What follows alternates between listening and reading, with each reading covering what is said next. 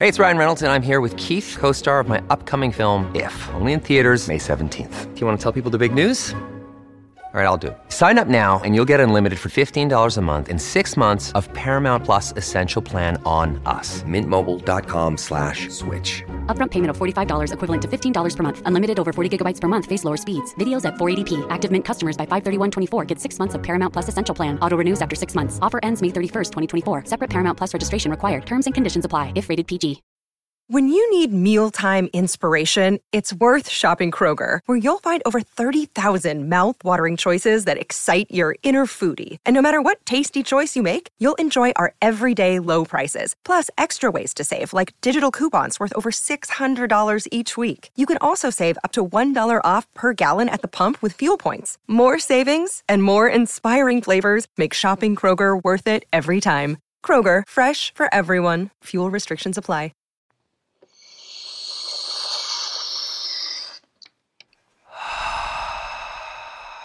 Hi. Theory.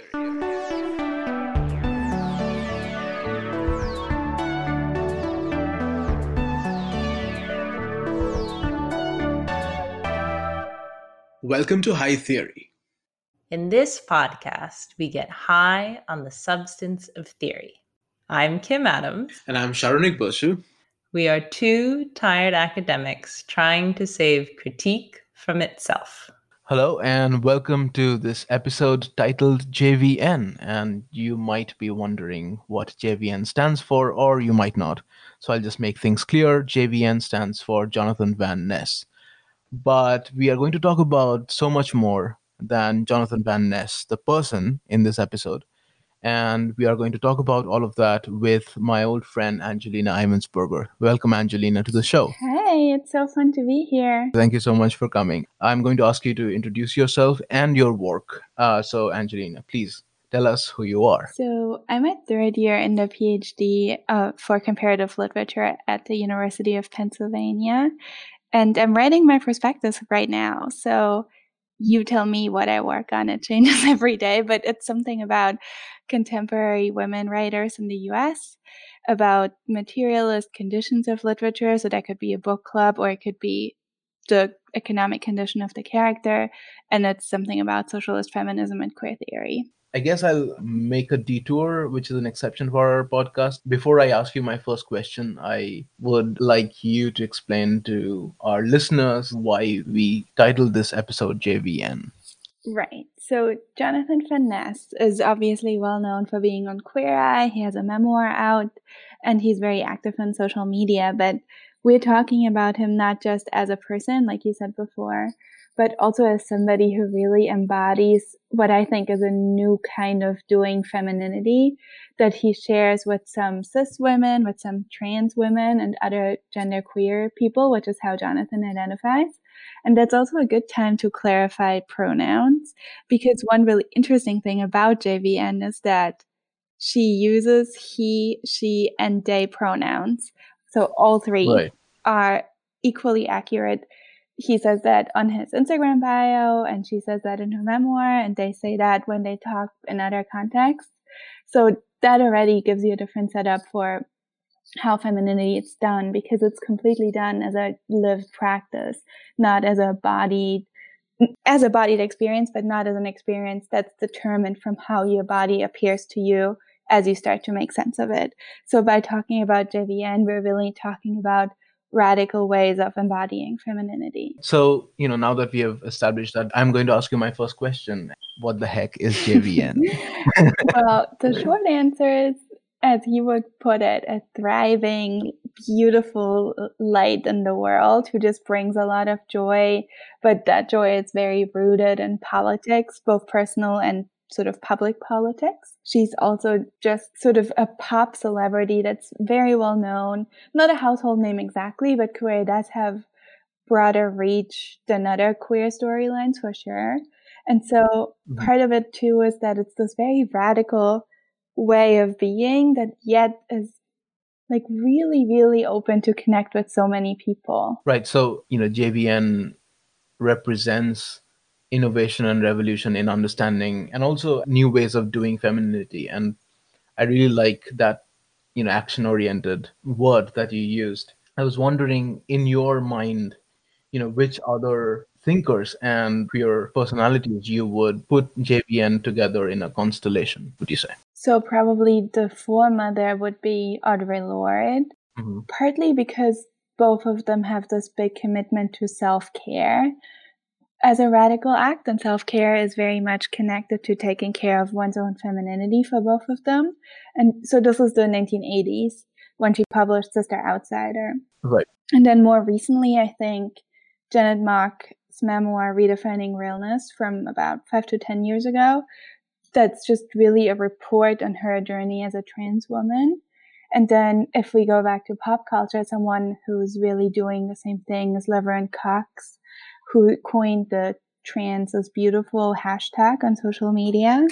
If we go into literature rather than pop culture, we can think of someone like Jean Genet, the French writer of the mid 20th century, who wrote Notre Dame de Fleurs. The English title is Our Lady of the Flowers. But I think we can also go to sort of really high canonical texts like Edith Wharton's House of Mirth, where the heroine's femininity just is the means to an end, the end being marriage, and because the end doesn't come about, the means sort of crumble on the way. Just for the listeners, we are going to link all of these texts in the show notes. And this is a good point for me to ask you the next question How do we use JVN in our daily lives?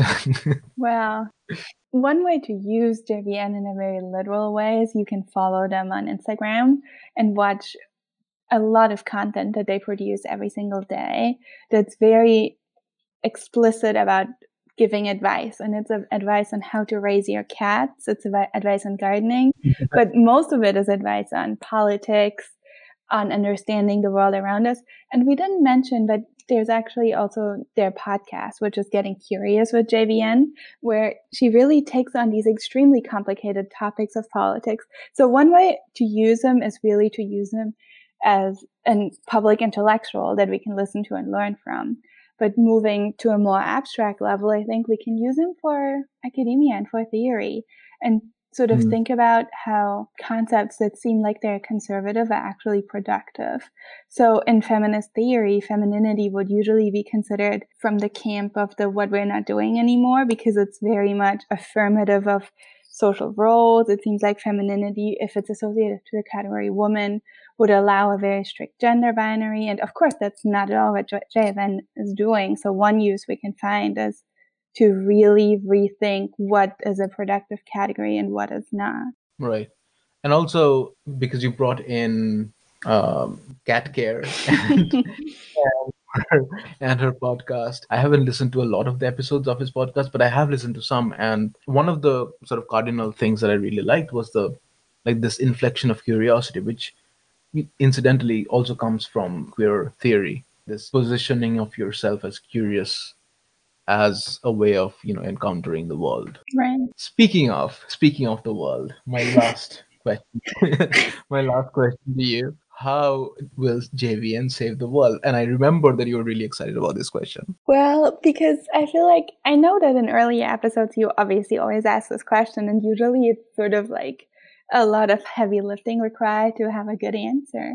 But in JVN's case, the answer just is yes, he will save the world. The combination of sort of everyday techniques that he gives combined with just being an example of how you can create such a large vision for yourself that's really inspirational. And I think what's really inspirational in and of itself too is that JVN speaks to so many register from entertainment to academia to literature with the memoir to podcast listeners.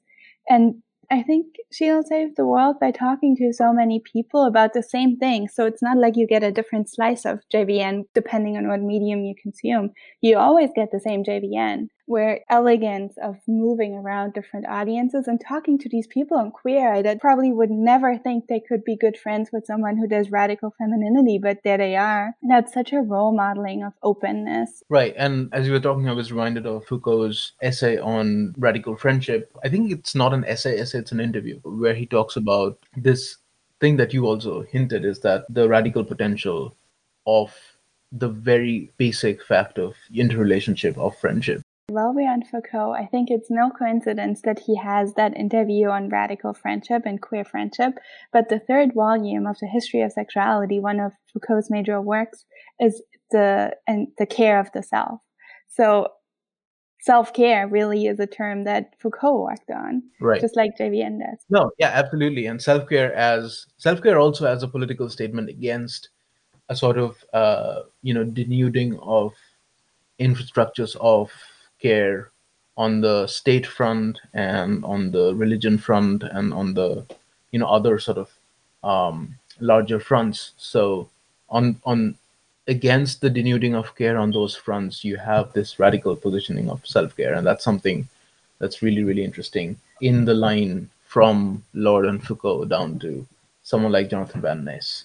I guess that would be like an opening for people to go and look up uh, the work that they've done and the work that they have inspired, which of course would include, I think, your forthcoming work, which we are all excited to see. Uh, thank you, thank you so much, Angelina, for talking to us about it. Thank you. This was fun. And thank you for listening to High Theory. If you like our podcast, please review and subscribe on Spotify, iTunes, Patreon, or wherever you get your podcast fix. Saronik Bosu manages our social media presence. Owen Quinn composes our theme music, and Kim Adams edits our audio. You can also find us at hightheory.net. We hope you have a highly theoretical day.